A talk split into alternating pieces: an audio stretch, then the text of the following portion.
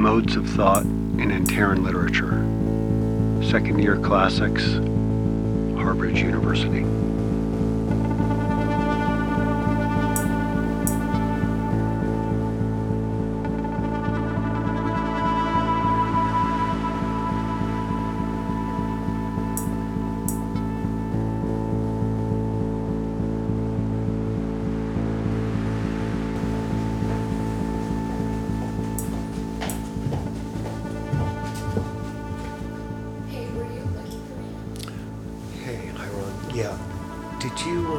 Did you hear anything from Raquel? The last time I talked to her, I I don't know, something was happening. Chris told me you thought she got kidnapped. Well, okay, that's hyperbole. I'm not sure exactly what I heard. We were on the phone and she said she thought someone might take her and then there was some kind of incident. I called over there this morning. She was in a group, so I didn't talk to her, but she's definitely there. Hmm. Okay, good. That's that's good. Yeah, I think it's the right place for her right now. Yeah, you're probably right. But but she is there. Definitely. Okay, that's relief. I mean, kind of. hey, can you do me a quick favor? Uh, I printed out a bunch of stuff for class today. Uh, can you run to my office and grab them? They're they're on the big gray file cabinet, the one just to the right of the door. You need them now? Well, I printed them out for today, and I don't know. Seems like if a tree gave their life for knowledge, we should, you know, honor that. Okay. Okay, I'll be back in five. Thank you. No problem.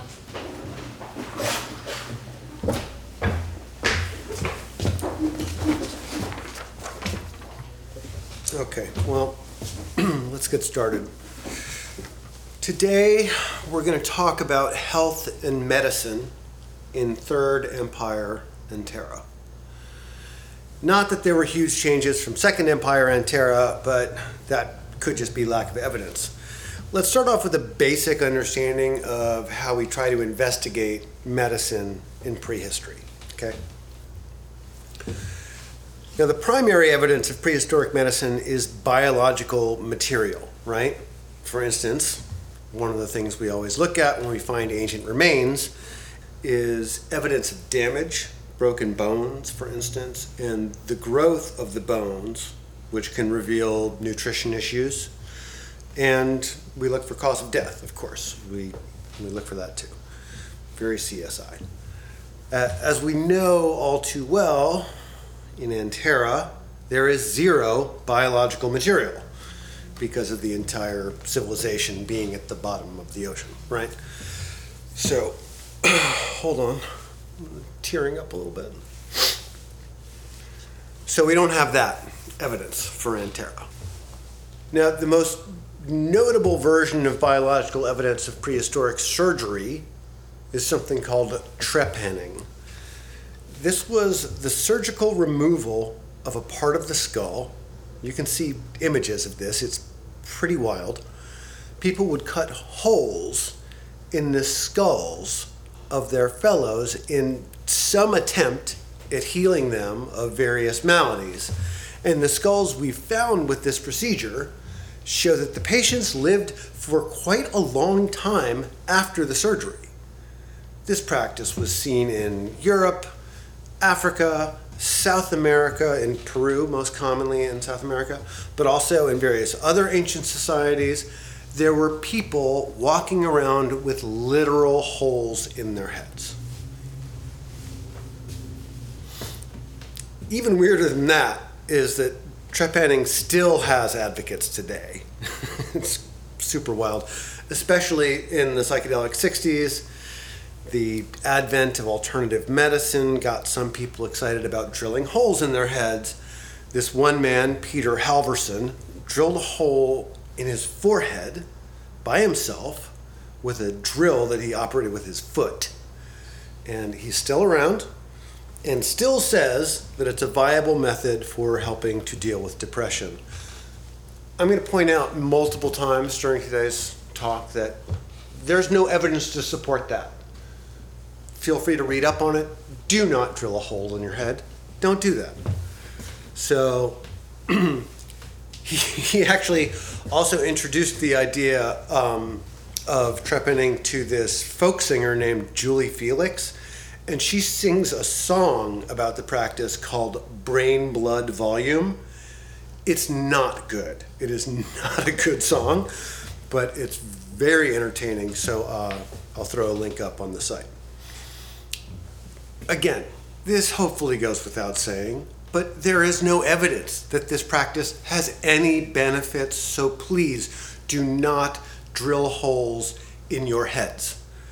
I'm really, I'm, I'm very serious about this. I'm on thin ice enough with the administration, and that would just do it. So, you know, don't, don't. Okay. Geophagy. This is another thing not to do. Geophagy is ingesting natural materials such as dirt or clay in an attempt to fix some health problem. There's various evidence of this in cave paintings, and the practice still exists in various cultures to different extents. The Chagas in Tanzania, for instance, there are several instances in urban South Africa today. It doesn't help, but in some cases it will make you sick, and after you throw up, you may feel better. And, you know, since you've stopped barfing, you might assume, oh, now this is this has been good for me. That could have been enough in prehistoric settings to be considered medicinal. Um, there's a thought out there that eating dirt or clay might be a good way to get minerals that you need, especially if you're pregnant. That sounds like something that might make sense, but again, don't don't do that. Eat healthy food. You'll get all the minerals you need, and it works great.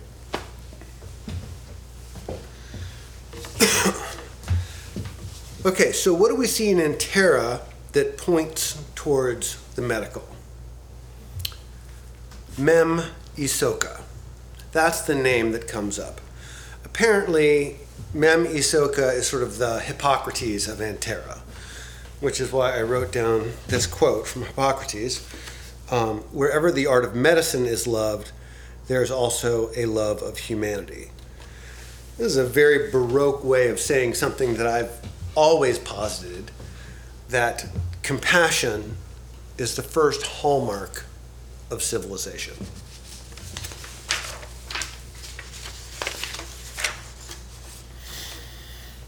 And this is pretty close to what we have discovered on the wall of a chamber off the side of the central palace in Prime A. Now, this is where we would think to look for a hospital, right?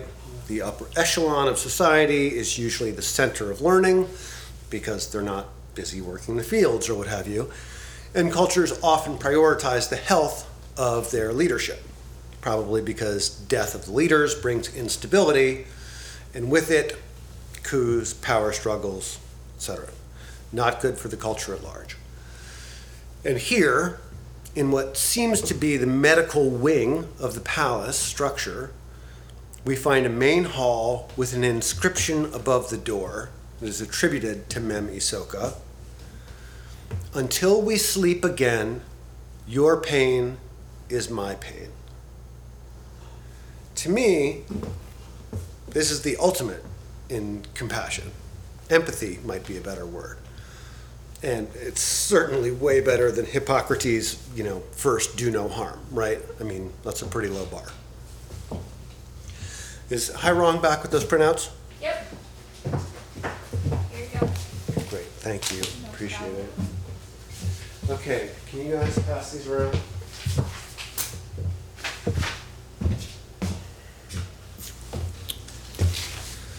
In this main hall here, the center of the floor plan on your map, we have many carvings on the walls, per usual, right?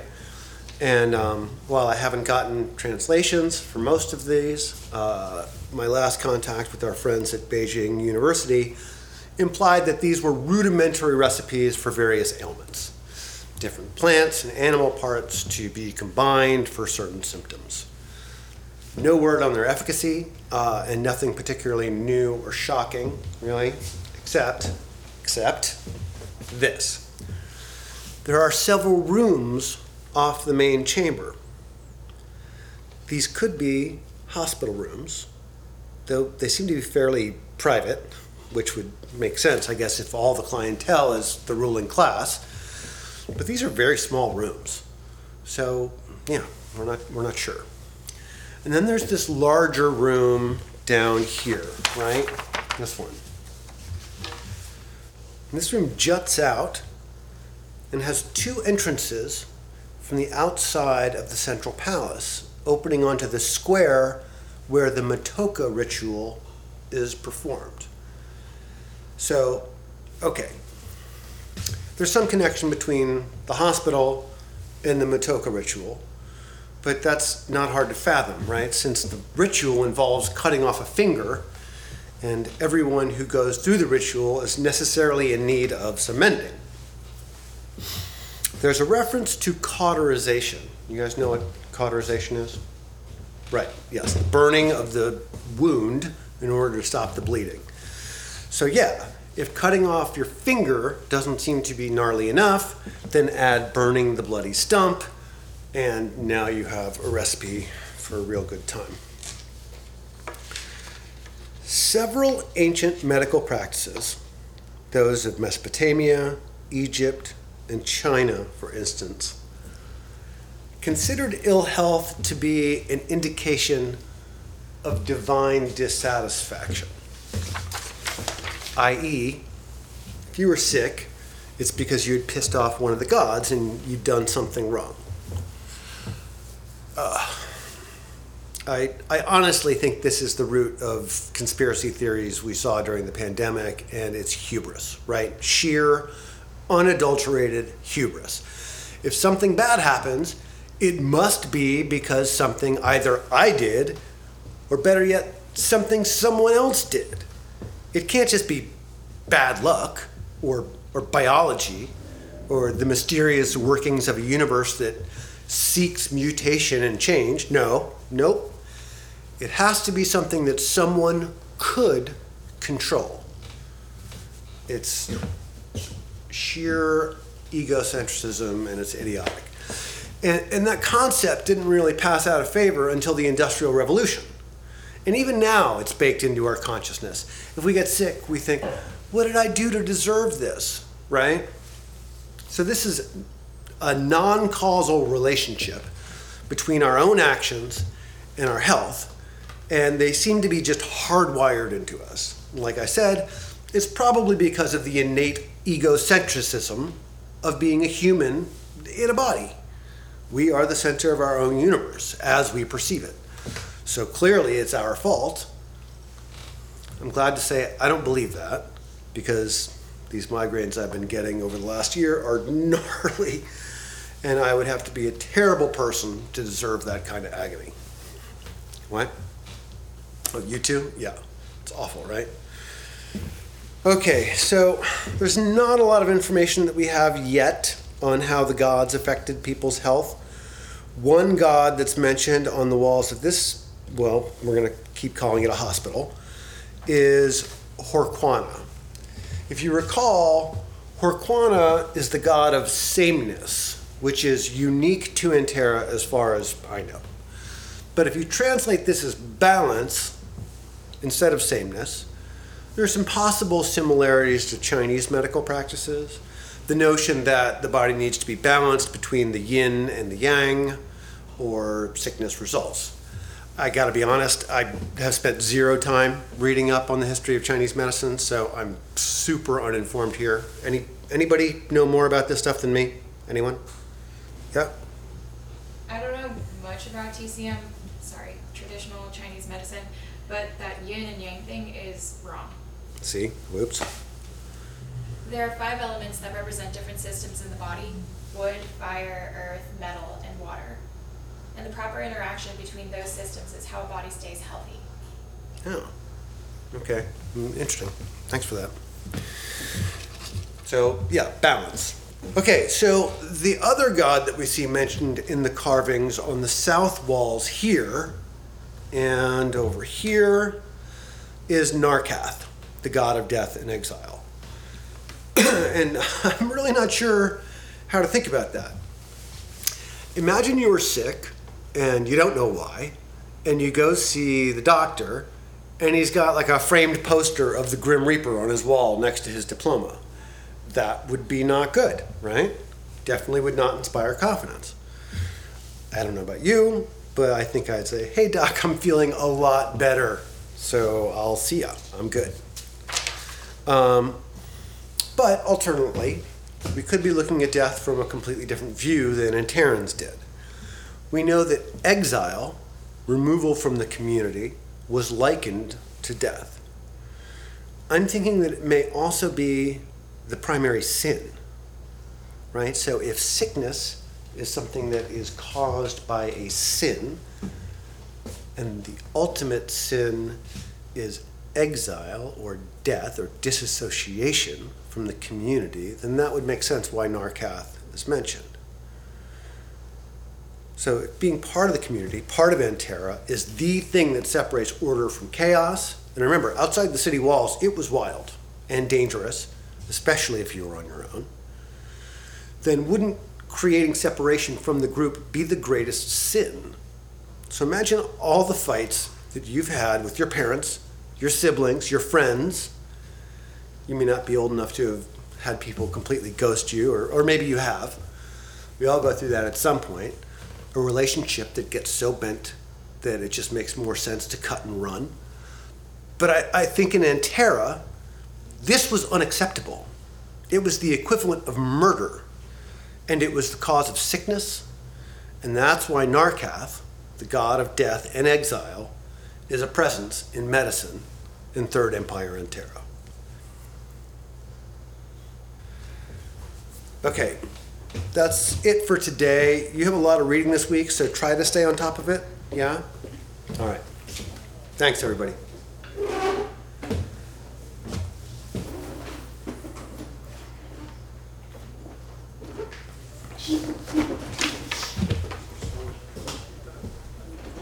Oh, hey, hi, Ron. Do you have my keys? Thank you. Hey, when I was in there, you got a phone message. Wasn't trying to pry or anything, but your son called. Julie? I think you said Jules. Yeah. Yeah, it's Jules. Sorry, he, he goes by Jules. Huh. I didn't know you had kids. Yeah, well, it's uh, complicated. It's none of my business. Well, be thankful for that.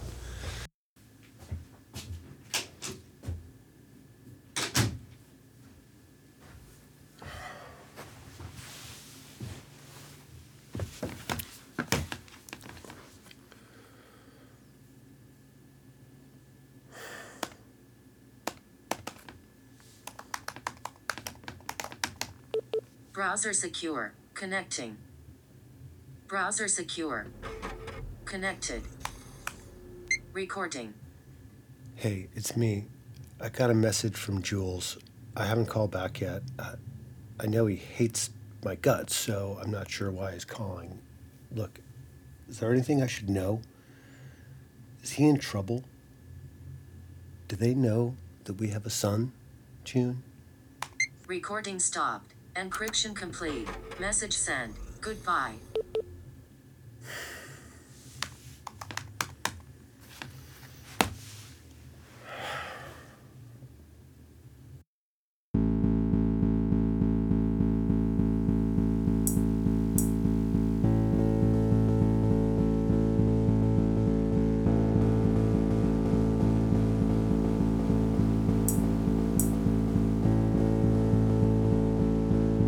Of Thought in Antaran Literature.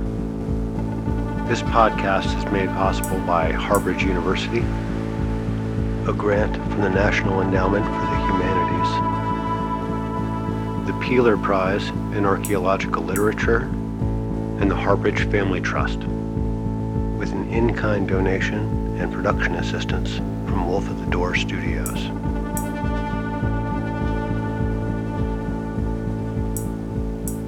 For more information and a reading list, please visit modesofthoughtpodcast.com.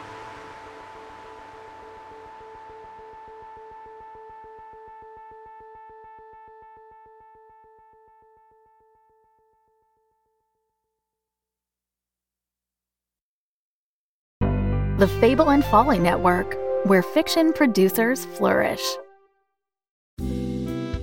Mount Absalom, a community, a heritage, a home.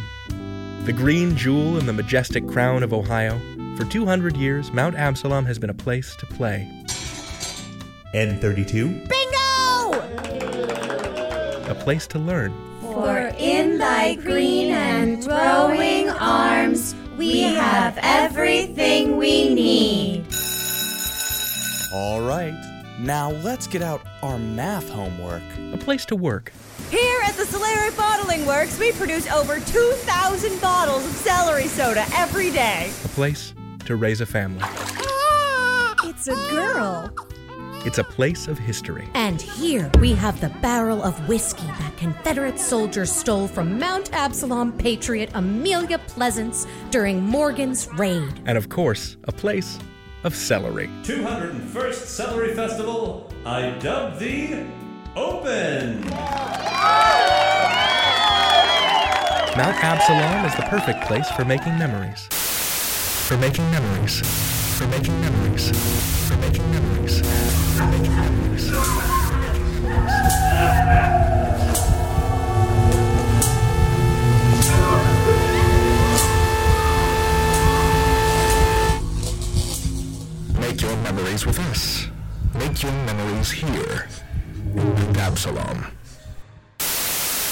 Paid for by the Delphic Order of Mount Absalom and Solaric Bottling Works. Refreshing Solaric Soda and Diet Solaric Soda.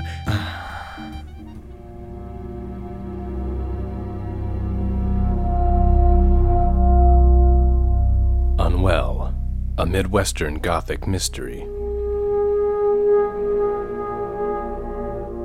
Learn more at unwellpodcast.com.